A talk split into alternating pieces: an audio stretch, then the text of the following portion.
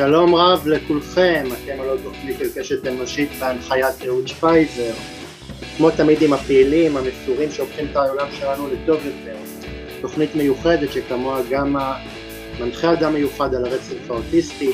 לפני שניגש לאורח שאני הולך לראיין, כהרגלי בקודש אני אציין שהתוכנית קשת אנושית היא תוכנית של אדם פרטי. מאוד מומלץ פתאום האזנה לראיון.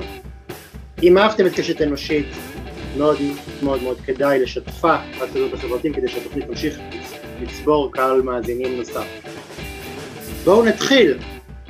מה מביא צעיר, מוכשר, בעל אמביציה וכריזמה לקפוץ מלהיות בין הוגי מיזם V15 שהוקם בסמיכות לבחירות 2015 במטרה להחליף את השלטון בישראל, דבר שהתגשם באיחור של שש שנים ומיד אחר כך להקים במשך תקופת הקורונה את רדיקל, הוצאת ספרים ללא כוונות אה, רווח, אבל עם כוונה אחת גדולה, להביא את הקהל הישראלי אל הספרים משני התודעה של היום, שטומנים בחובם את הרעיון משני המציאות של מחר, ושבה הוא משמש כעורך ראשי. והוגשו אליה מאות רעיונות מרחבי הארץ. ועדת שיפוט בחרה מתוכם את העשרה הטובים ביותר והם פורסמו גם באתר הארץ.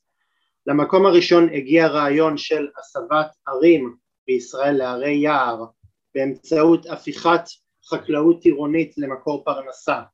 הרעיון מקדם הסבה לתשתית עירונית בריאה ופיתוח מרחבים ציבוריים. בין היתר הוא גם מייעץ לראש הממשלה לשעבר אהוד ברק בתחומי קמפיין ודיגיטל שלאחרונה הצטרף כשותף בקרן ההשקעות השלישית של פרסט טיים. הקרן מגייסת בימים אלה 100 אה, מיליון דולר. הקרן מקדמת אה, סטארט-אפים בתחומי טכנולוגיית האקלים, חינוך ובריאות אה, ברות קיימא. אני גאה לארח את האורח שלי להפעם, שלום איתמר ויצמן. אהלן אהוד. מה שלומך? בסדר גמור, כיף uh, תמיד לדבר עם עוד אנשים, uh, וראיתי שיש uh, אורחים מאוד מכובדים, אפילו חבר מאוד טוב שלי, עמית נויפלד, שהוא גם דירקטור ברדיקל, והוא אחד האנשים שהכי השפיעו עליי בשנים האחרונות, ראיתי שראיינת אותו, אז אני מאוד גאה להיות חלק מהנבחרת שלך. שמע, אני חייב להגיד אותו דבר גם, גם אליך, אני ראיתי באמת רשימה מכובדת ומרשימה של חברים ל, לרדיקל בין היתר חבר הכנסת לשעבר אה, דב חנין כן. ועוד אה, רבים וטובים בעלי היסטוריה של אקטיביזם אה, חברתי רב שנים.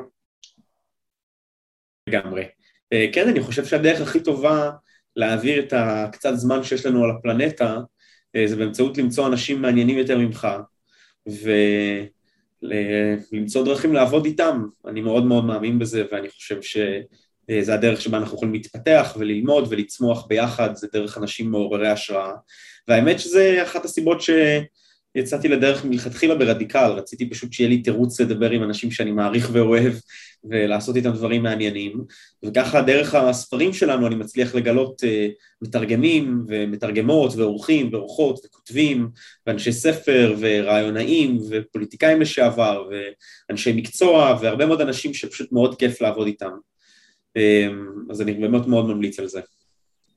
אה, אפשר לפתוח בשאלה אקטואלית ולא, ולא מתוכננת, הרי היום החודש אנחנו מציינים ברחבי הארץ את אה, שבוע הספר העברי, נכון. ורציתי אה, לשאול האם אתם ברדיקל מתכוונים מה שנקרא להציג את מרכולתכם בפני קהל הקוראים?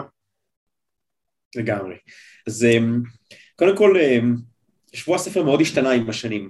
אה, אני זוכר כילד הייתי הולך לשבוע הספר הגדול בכיכר רבין, ושם באמת היה איזשהו אה, פסטיבל שהיה אפשר לשמוע ולפגוש סופרים והרצאות מעניינות וכולי, ואני חושב שככל שהשנים עברו, תעשיית הספרים הפכה ליותר ויותר מסחרית, והדגש הוא יותר על פעילויות מסחריות שהן פחות חוגגות את הרעיונות הנפלאים שעומדים מאחורי הספרים שבעצם אותם מקדמים בשבוע הספר. לכן אנחנו חברנו לקולקטיב, לקולקטיב הספרותי, שזה קבוצה של הוצאות עצמאיות קטנות, שעושות את שבוע הספר העצמאי, שזה אלטרנטיבה לשבוע הספר שמתקיים היום במרכז שרונה, המאוד מסחרי, ואנחנו מקיימים אותו בשבוע הספר העצמאי, מקיימים אותו בשכונת שפירא, בקפה שפירא, יהיו שם איזה 30 הוצאות, אה, מאות ספרים, הרצאות מרתקות, הקרנות של סרטים, הופעות, דברים ממש יפהפיים ומיוחדים בשכונה מקסימה בשכונת שפירא בתל אביב, בדרום תל אביב. תן לי לנחש, אילי גרין דחף את הרעיון הזה?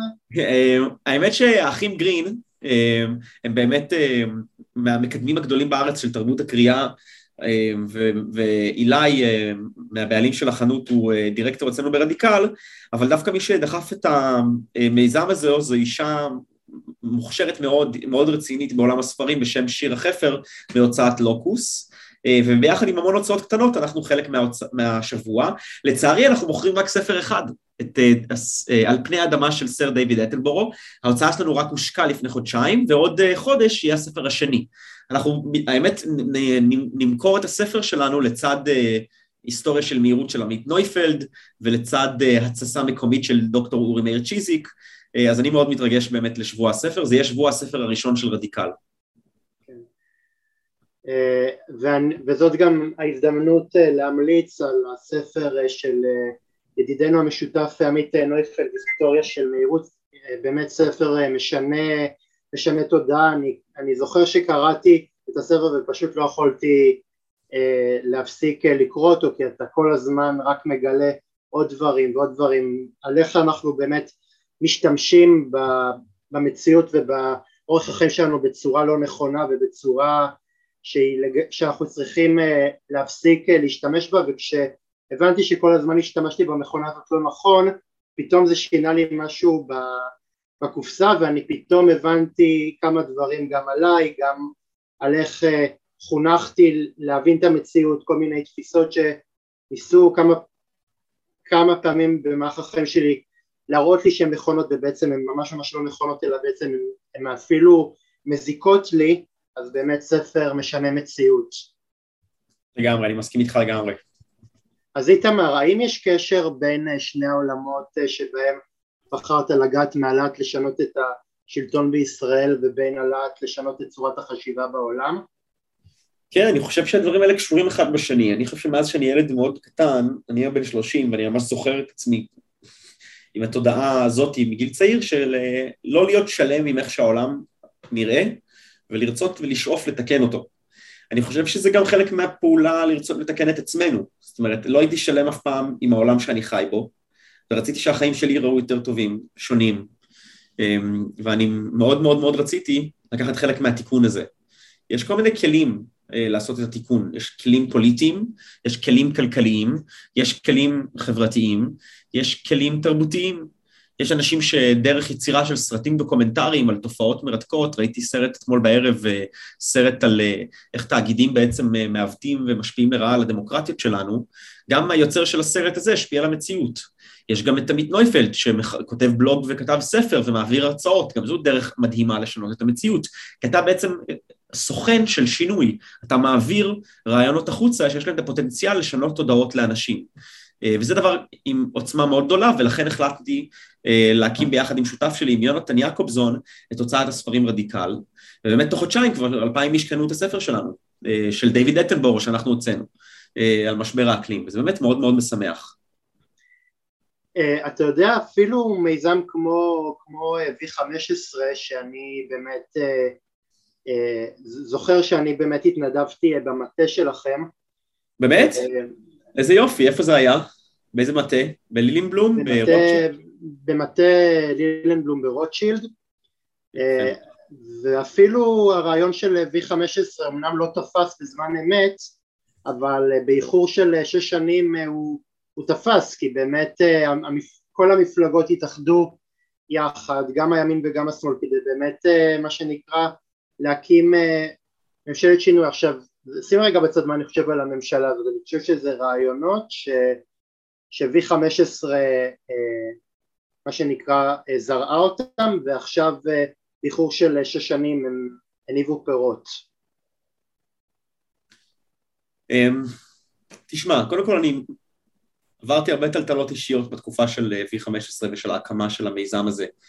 אני רק אסבר את האוזן, גייסנו מעל 15 מיליון שקלים, היו לנו מעל 15 אלף מתנדבים שבאו ביום הבחירות, דפקנו מעל מיליון דלתות, הרמנו מעל שני מיליון שיחות טלפון, היו לנו מאות עובדים, אמ, ועשיתי את זה ביחד עם עוד שותף, עשיתי את זה בגיל מאוד צעיר, הייתי בן 22.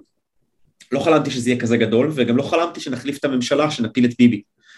למזלי זה קרה שש שנים אחרי ב-2011, ואני חושב שבאמת לוי 15 הייתה תרומה כלשהי לדבר הזה, אבל אני לא בטוח מה התרומה הזו הייתה. זה לא, לא כל כך חשוב, כי אני לא ב, ב, בעסק של לחפש קרדיט.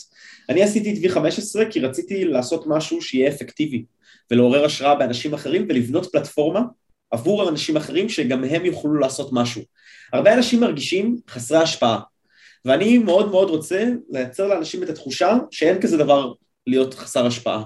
ושהדרך להשפיע עוברת בקודם כל לגייס את האנשים סביבך למטרה שמדאיגה אותך, ואני הייתי מאוד מודאג, מאוד הייתי מודאג משלטון נתניהו, הרגשתי ששלטון נתניהו אה, כבר אז ב-2015 עושה נזק אדיר למדינת ישראל ולאזרחיה, ושכדי לייצר איזשהו שינוי בסיסי צריך לפעול להחליפו בקלפי באמצעים אה, של יצירת אלטרנטיבה שלטונית.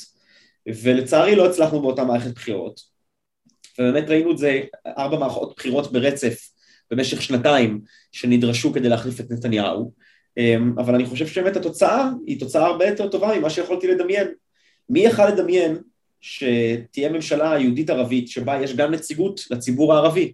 מי יכל לדמיין שיהיה קשת פוליטית כל כך רחבה בממשלה אחת, גם מפלגות ימין, גם מרכז וגם שמאל?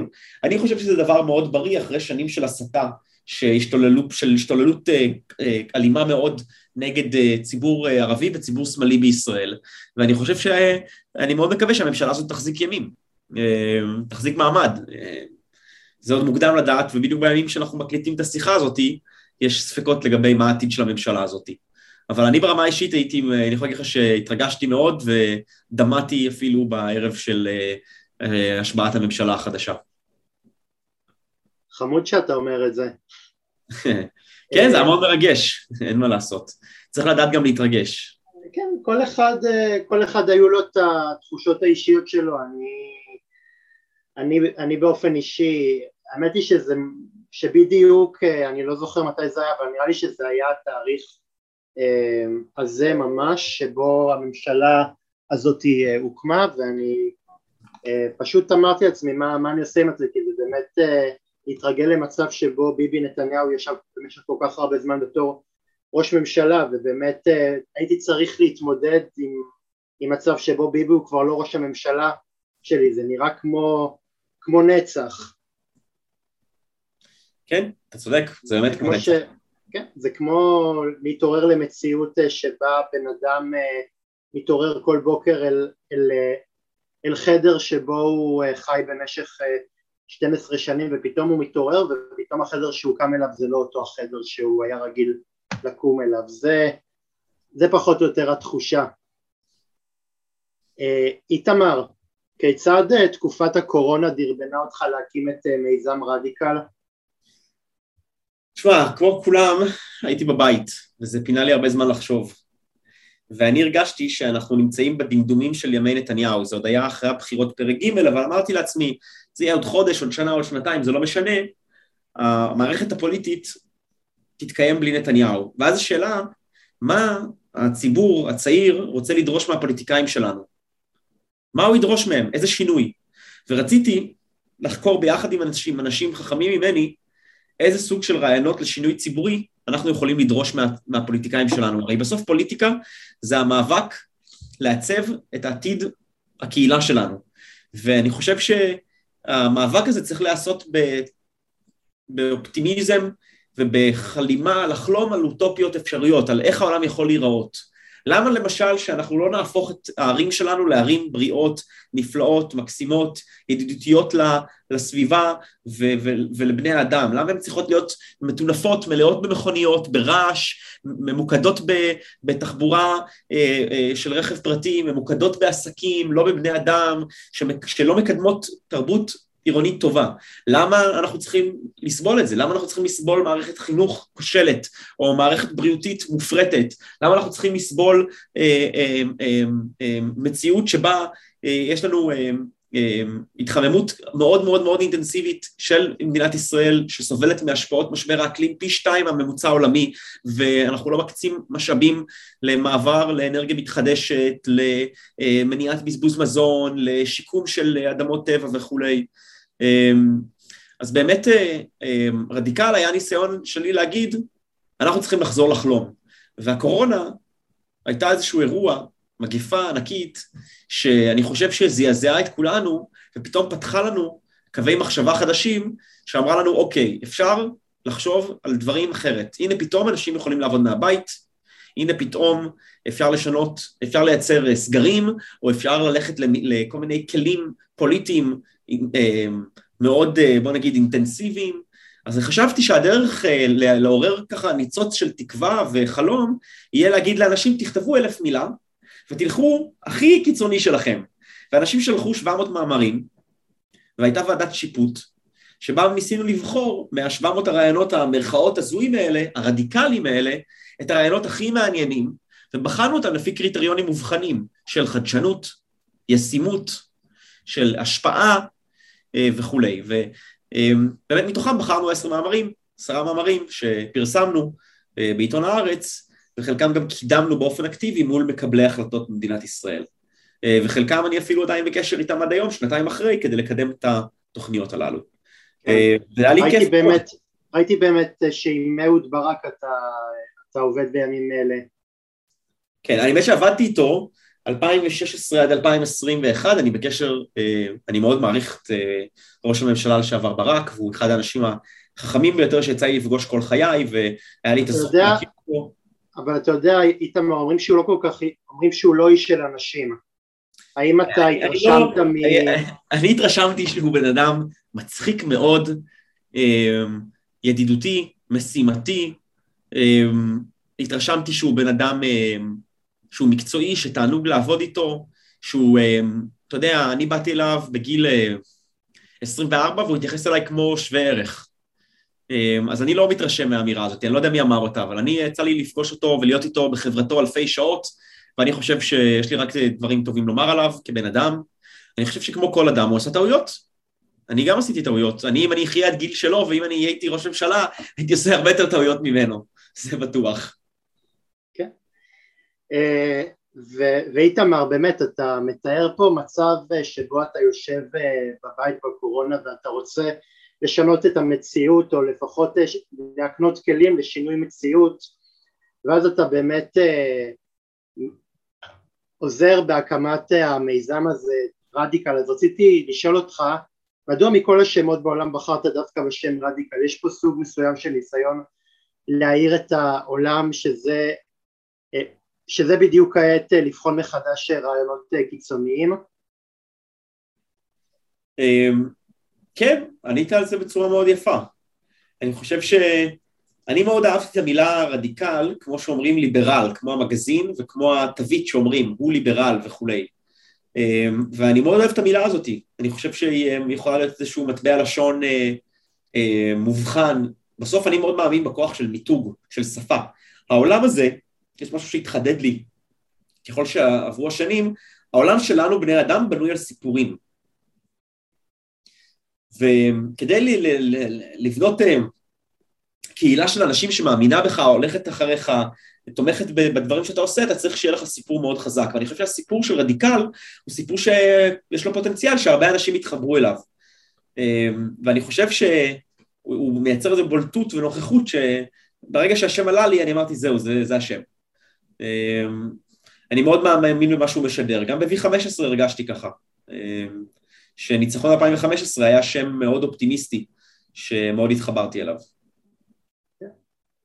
העניין הוא שהרבה פעמים אה, בשמות אופטימיסטיים, אתה יודע, יש... אה, אתה מטמין בתוך זה גם איזשהו מסר מתעתע, אתה יודע, אנשים אה, באיזשהו מקום רוצים להאמין למסרים כאלה שמש, שמשנים מציאות, נגיד שלום עכשיו, מאבק סוציאליסטי, עומדים ביחד, כל מיני שמות שמשדרים אה, מה שנקרא מחשבות אה, טובות על העתיד, אבל אתה יודע, יש גם באיזשהו מקום גם קצת ריסיקה ב...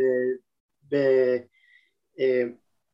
להלחים לזה איזשהו שם מפוצץ ומשנה מציאות. למה אתה מתכוון?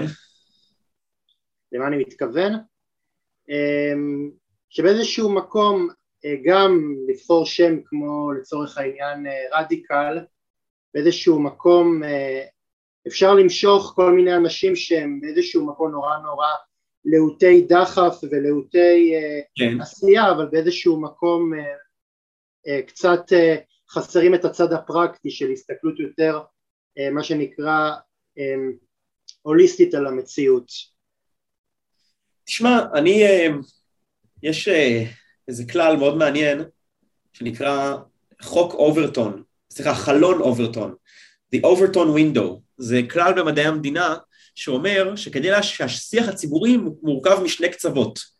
דמיינו רצף שיש לו רצף ימין, זה, זה צד ימין, ורצף שמאל, צד שמאל.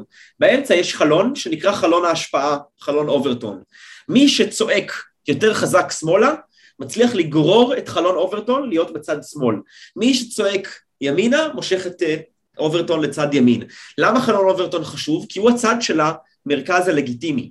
לצורך העניין, כשדונלד טראמפ צועק על כולם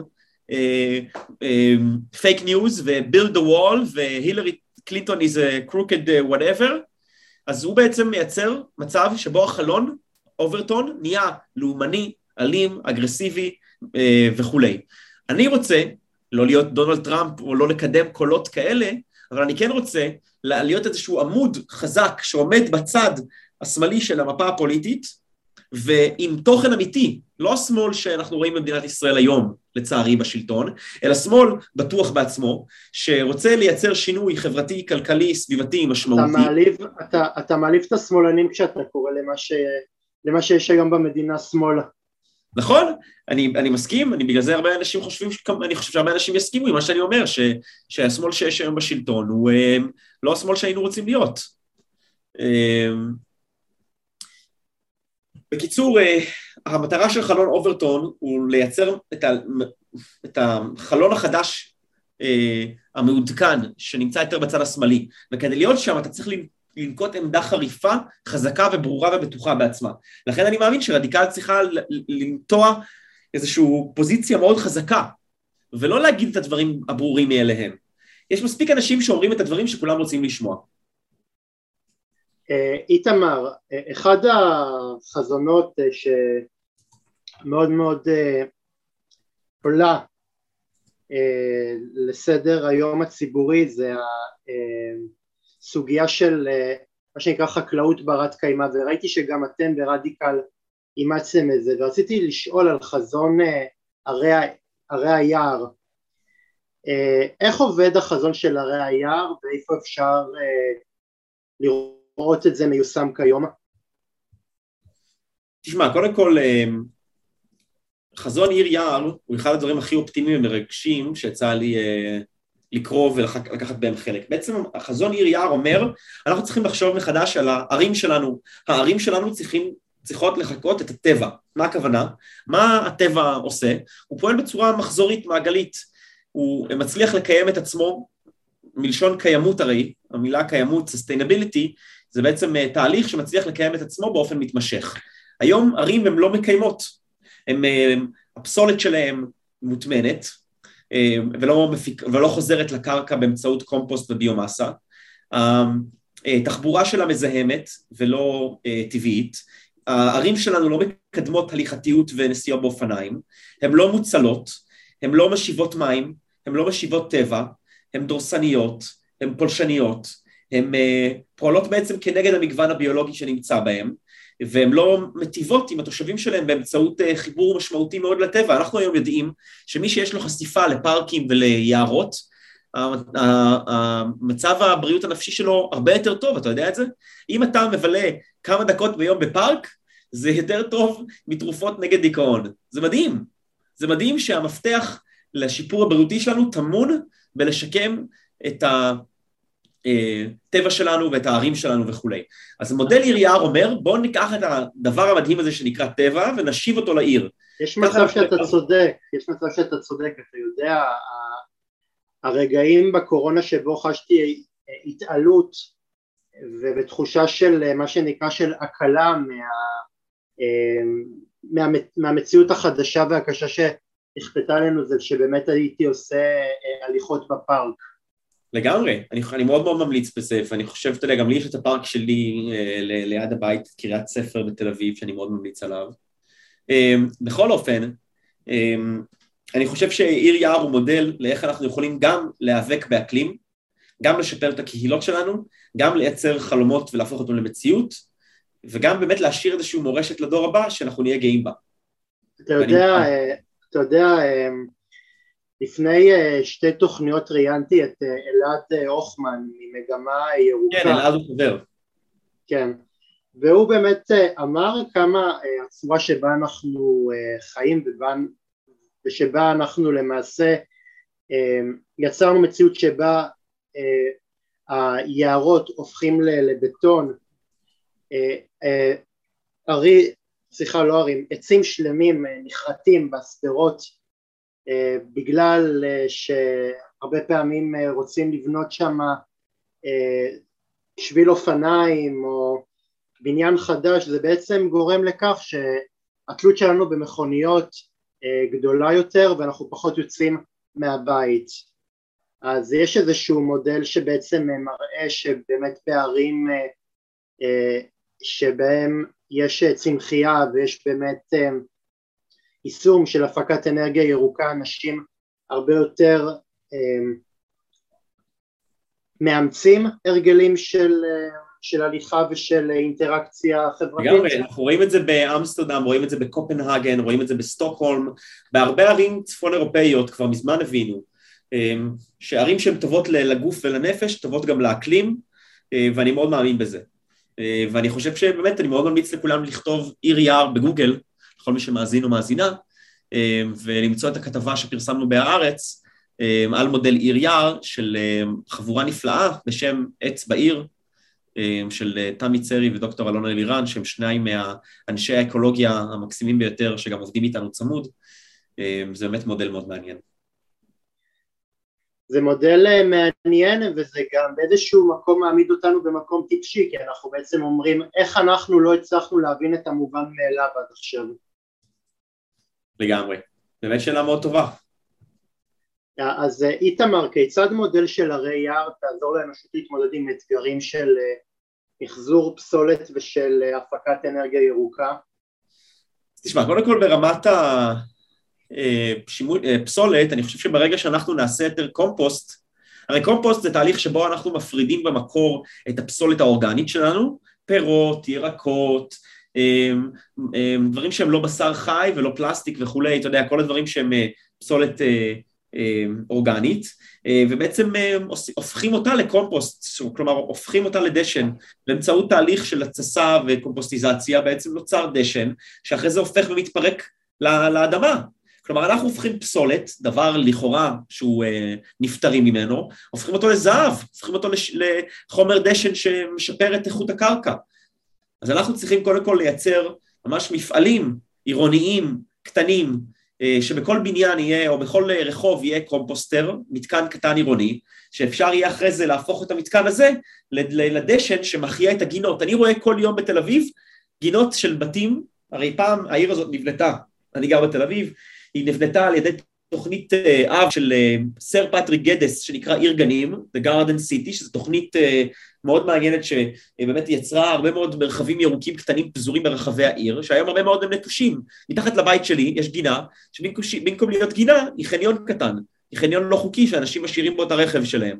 אם היה לנו דשן, היה לנו אדמה והיינו יכולים לגדל שם ירקות ועצים וצמחייה וכולי, והדבר הזה היה יכול להיות ממש פנטסטי לכולן, כי זה גם היה, הצמחייה הייתה יכולה אה, לקלוט את הפסולת ולהפוך אותה לדשן, היא הייתה יכולה אה, להוריד את החום, אתה לא, אני לא יודע אם אתה יודע את זה, אבל יש אפקט אה, בערים שזה איי חום נקרא. בגלל שיש הרבה מאוד מכוניות בעיר ויש הרבה מאוד אספלט, צבע שחור, אז העיר הופכת להיות הרבה יותר חמה בקיץ מאשר נגיד אם לא היה עיר. אם נגיד סתם תל אביב הייתה חולות, אז תל אביב הייתה 2, 3, 4 מעלות קרה יותר. אבל בגלל שיש כל כך הרבה רכבים ומתכת ו... ואל תשכח, בטון מזוין שעושה אה, מה שנקרא אה, אפקט של אה, קרינה לרחובות הסמוכים, וזה ממש אה, כאילו מישהו כיוון לך זכוכית מגדלת בתוך הראש. יש איי חום מאוד מאוד אינטנסיביים אה, בישראל בגלל צורת התכנון והבנייה, וצריך לקרר ערים, צריך לקרר ולהציל, מלשון אה, הצלה, מלשון אה, הצללה, סליחה, להצליל אה, ערים. ועיר יער יכולה לעזור גם בטיפול פסולת, גם בהצללה, גם במה שנקרא vegetation, כלומר יצירה של חקלאות עירונית. אני חושב גם שברגע שאנשים יבינו איך המזון שלהם גדל, ומה שנקרא לצמצם את המרחק שלך מהמזון, במקום שאתה תלך לאיזה סופר שקנה מאיזה סוחר על את הפירות וירקות, אתה תראה מתחת לבית, יהיה לך בזיליקום, נאנה, חסה, בקצ'וי, אה, עגבניות, חציל, גזר, כרוב, כרובית, לא חסר, ברוקולי, אפשר לגדל המון דברים באדמה מתחת לבית שלנו. אז לא בהכרח אפשר לגדל שם אבוקדו, למרות שגם כל... זה... כן. אמ, זה רעיון... המון יתרונות לעיר יער, מודל כן. מדהים שאני מאוד מאמין בו. בשביל זה צריך אבל להרוס את כל הבטון הזה שמה אה, שנקרא בנינו ומה שנקרא אה, שיטחנו במשך שנים. לא הבנתי? אה, אני אומר שבשביל לגדל קומפוסט ולגדל את כל הגינות האלה יצטרכו להרוס את הבטון שאנחנו מה שנקרא הטחנו שם במשך שנים אה, לא פשוט וגם, וגם להקים מכלי קומפוסט בכל עיר זה לדעתי משהו שלא כל אה, אזרח יכול אה, לעמוד בו מבחינת עלות כספית אז אני לא יודע לא, זה צריך להיות בתמיכת המדינה והעירייה. האזרח כל מה שהוא צריך לעשות זה לשים את הזבל שלו בפח זבל נפרד זה הכל. העירייה יכולה להקים מרכזים לטיפול ורשות לטיפול בקומפוסט. זה גם אגב מאוד uh, כלכלי. אז תעשה, תעשה V5 תעשה V15 מוניציפלי שיחליף את חולדאי אה, ובמקום האינטרסים של אלי הנדל"ן יהיה פה אינטרסים אה, של, של אלי החמצן. שמע, אין ספק שמשבר האקלים דורש טיפול בזירה המוניציפלית ואני חושב שאנחנו לאט לאט רואים התעוררות בהרבה מאוד מקומות, זה פשוט לא בקצב הנכון. איתמר, כיצד אפשר ליישם את המודל הזה באופן שגם יעודד את האזרחים כאן בארץ להחליף את אה, אורחות החיים המזהמים שפיתחנו לאקולוגים יותר? אני חושב שהדבר הכי חשוב הוא להתחיל לדבר אה, סיפור חדש, לא על העולם המפחיד שיבוא אם לא נטפל במשבר האקלים, אלא על העולם המדהים שיבוא אם אנחנו נתמודד עם משבר האקלים. אנחנו יכולים לברוא ערים טובות יותר, אה, חיים בריאים יותר, אה, פחות אה, לחץ וחרדה, אנרגיה פחות מזהמת, עולם שכיף להוריש אותו לדור אחרינו, אני חושב שזה דבר מאוד מאוד חשוב. אם אנחנו נדבר את השיח הזה, אני מאמין שהרבה אנשים פתאום ישאלו את עצמם, רגע, אולי באמת אנחנו צריכים את כל הדברים האלה? היום זה מאבק מאוד קשה לדבר על אקלים. מאוד מאוד קשה. ואני חושב שאפשר לשנות את זה. גם קשה וגם כי אני מרגיש שאנשים בעיקר, בעיקר אה, מפחדים, אתה יודע, מאמתים אותם עם הרבה מאוד נתונים ואז הם אה, באיזשהו מקום מרגישים אה, בורק קטן במערכה ואז אנש... ולדעתי זה מעודד פסיביות זה לא מעודד אקטיביות ולדעתי אקטיביות זה דווקא כן אה, לגרום לאנשים אה, כן להרגיש שהם לוקחים חלק ביציאה של מציאות אלטרנטיבית. אה, כן, אני מסכים. אני חושב שמשבר האקלים הוא כל כך גדול ומאתגר שצריך לפעול בכל החזיתות מולו. אני פועל רק בחזית אחת, זה לא אומר שזה החזית היחידה שלך. אבל, אבל, אבל להראות רק את המראה האפוקליפטית והפסימית זה, זה רק דרך אחת מסכים. ודי גרועה להתמודד עם המציאות, פשוט צריך לאמץ אה, גישה שהיא רותמת את האנשים לפעולה, לא, לא משאירה אותם במקום שבו הם עדיין אה, חוזרים ובוחנים את האופציות השליליות שהם עדיין אה, מוכנים לאמץ אותם. בהחלט מסכים איתך. איתמר, כמי שהיה פעם פעיל פוליטי וכיום לא עוטה על עצמו הגדרה פוליטית, מה לדעתך היחס של המנהיגים שלנו כלפי משבר האקלים? תנסה לחדד את זה. מה, כאילו, מה לדעתך הגישה שהפוליטיקאים שלנו צריכים לאמץ בקשר למשבר האקלים? הפוליטיקאים שלנו צריכים להסתכל על משבר האקלים כאירוע הגדול ביותר שהאנושות מתמודדת איתו ושישראל הולכת להתמודד איתו. גדול יותר מכל דבר שאי פעם התמודדנו איתו. הפוליטיקאים שלנו צריכים להבין איך, איך לרתום את האזרחים, כולם, לתוך המטרה המשותפת הזאת. אנחנו צריכים להבין איך אנחנו משנים את המדיניות חוץ שלנו, מדיניות הפנים, את האופן שבו אנחנו מתכננים ערים, את התקציב שלנו, את החדשנות הטכנולוגית שלנו. כל משרד ממשלתי צריך לתת את הדעת בצורה אינטנסיבית ואגרסיבית למשבר האקלים. כל חבר כנסת מהאופוזיציה ומהקואליציה, כל חבר מועצה, כל ראש עיר, כל נבחר ציבור, כל פקיד ממשלתי. משבר האקלים דורש שינוי דרמטי של כל הנחות היסוד שלנו. אה, ואני חושב שזה אומר אה, הרבה מאוד לגבי מה הפוליטיקאים שלנו, שלנו צריכים לעשות. זה דבר מאוד מאוד מאוד גדול. אה, בהתחשב בהנחה שהפוליטיקאים שלנו רק מדברים על חוץ וביטחון ובאיזשהו מקום שוכחים שהבעיה שלנו עם הפלסטינים והאיום האיראני מתגמדים לעומת המשבר הסביבתי זה לדעתי קצת קצת יותר מעיד על, על אולי הקיבעון האידיאולוגי של הפוליטיקאים שבאיזשהו נכון. מקום הציעו לחלוטין את המשבר האקלימי מהשיח שלנו. אין ספק, אין ספק שישראל נמצאת אה, בעבר ולא מסתכלת קדימה אל העתיד שלה. כן.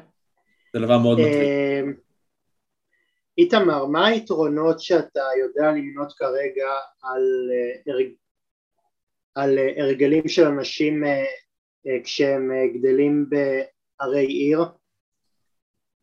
אמ, שאלה מאוד טובה. אני חושב שאנחנו רואים חיים רגועים יותר, עם פחות חרדה ולחץ, אמ, עם חיבור עמוק יותר לעולם הטבע.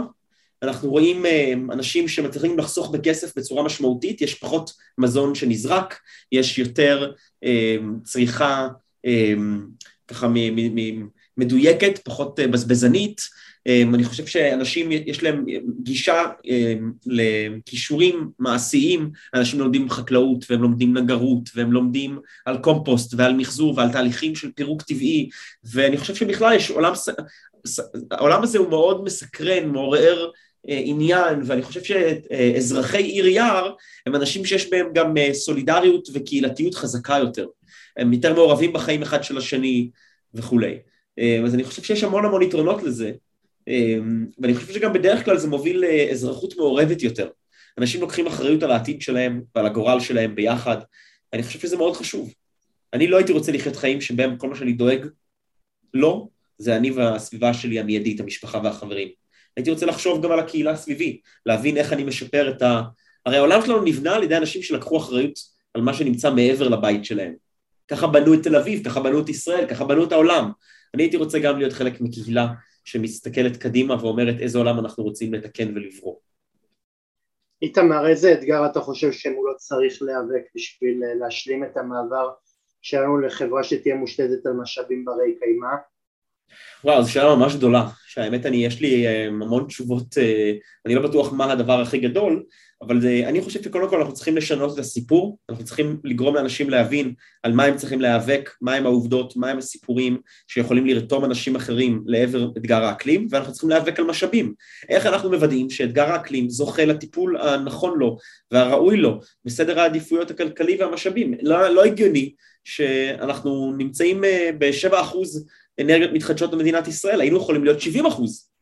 לא הגיוני שישראל צורחת 110-120 אה, קילו של בשר לתושב, לאזרח, אה, בממוצע לשנה, זה המון, זה השלישי או הרביעי בגודלו בעולם. לא הגיוני שחצי מהמזון שאנחנו צורכים הולך לפח.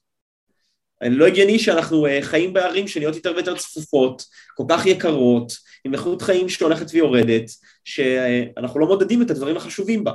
לכן יש הרבה מאוד מה לתקן, וזה דורש משאבים, משאבים של זמן ומשאבים של אמ, אמ, אה, פוקוס ציבורי לכן הסיפור הוא נדרש והמשאבים. אז בהחלט אתה צודק, ושאלה אחת לקראת סיום לגביך, מהו האירוע שלא אתה חב את ההחלטה שלך לבחור בעשייה החברתית? מה האירוע שמה? תחזור על זה.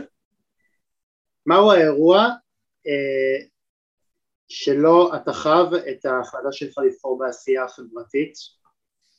שאלה טובה. אה, ברמה הציבורית אני חושב שהמחאה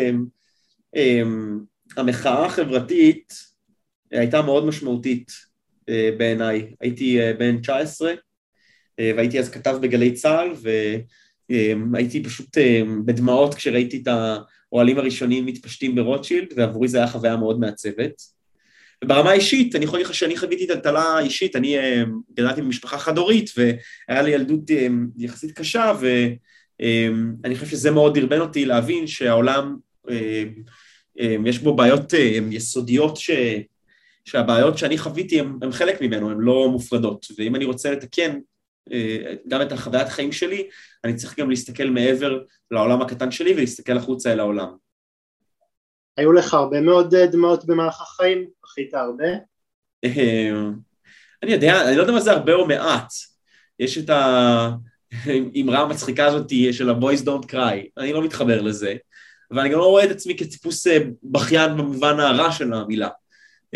יש דברים שאני מתרגש מהם, ואני מרשה לעצמי להתרגש כשצריך, ואני מרשה לעצמי להיות אה, גם עצוב אה, מלא יגון כשצריך. אמ, אבל אני חושב שלאורך השנים גם פיתחתי הרבה חוסן נפשי, אה, רגשי, מהאתגרים השונים שאנחנו חווים בחיינו. אז איתמר, לסיום, במה מתעסק מיזם רדיקל בימים אלה, לצד הוצאות ספרים? אמ, היום אנחנו אמ, מנסים להבין איך אנחנו אה, נספר את סיפור אה, האקלים בצורה אופטימית ומגייסת, בדיוק כמו שדיברנו עליו בפודקאסט הזה. הספרים הם רק תירוץ עבורנו לדבר על רעיונות. אה, אנחנו לא באמת רוצים להסתפק רק בהוצאת ספרים. כלומר, גם אם נמכור, אנחנו לא נמדוד את עצמנו רק בכמה ספרים נמכור, אנחנו נמדוד את עצמנו בכמה אנשים גייסנו לרעיונות האופטימיים שלנו לגבי שינוי המציאות. וזה הדבר שהכי חשוב לנו, וזה אנחנו שאלה שאנחנו לא מפסיקים לשאול ולהתמודד איתה. Uh, לא הייתי מסכם זאת יותר טוב ממך איתמר, ובאמת אה, שיהיה לך חודש ספ...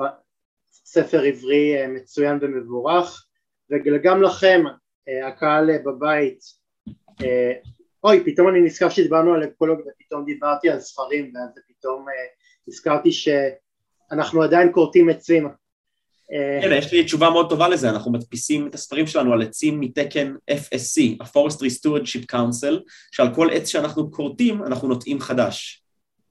יש איזושהי המלצה לספר שאתה אה, רוצה שאנשים יקנו? אמ, הספר שלנו כמובן, על פני האדמה, מאת סר דיוויד אטנבורו, אני מאוד מאוד ממליץ עליו. אמ, ואם רוצים גם המלצה נוספת, אז אפשר גם באמת את הספר של עמית נויפלד, היסטוריה של מהירות. אה, שאני מאוד מאמין אה, ביכולת שלו לשנות מציאות ותודעה. וגם הספר הבא שלנו, פחות זה יותר, של ג'ייסון היקל, שיוצא עוד חודש וחצי, ועורך אותו, היועץ המדעי שלו והמחבר של ההקדמה זה דב חנין.